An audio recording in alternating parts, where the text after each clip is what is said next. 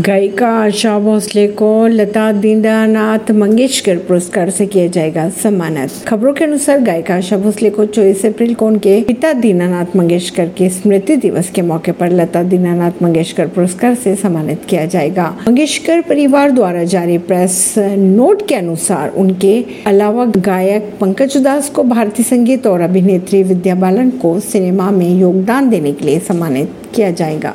कर्नाटक विधानसभा चुनाव को लेकर बीजेपी ने जारी की स्टार प्रचारकों की सूची। कर्नाटक विधानसभा चुनाव को लेकर बीजेपी ने अपने स्टार प्रचारकों की सूची जारी कर दी है। पार्टी द्वारा मंगलवार को जारी इस सूची में प्रधानमंत्री नरेंद्र मोदी, केंद्रीय गृह मंत्री अमित शाह और उत्तर प्रदेश के मुख्यमंत्री योगी आदित्यनाथ समेत चालीस नेताओं के नाम शामिल है। राज्य की दो विधानसभा सीटों के लिए दस मई को मतदान होना है।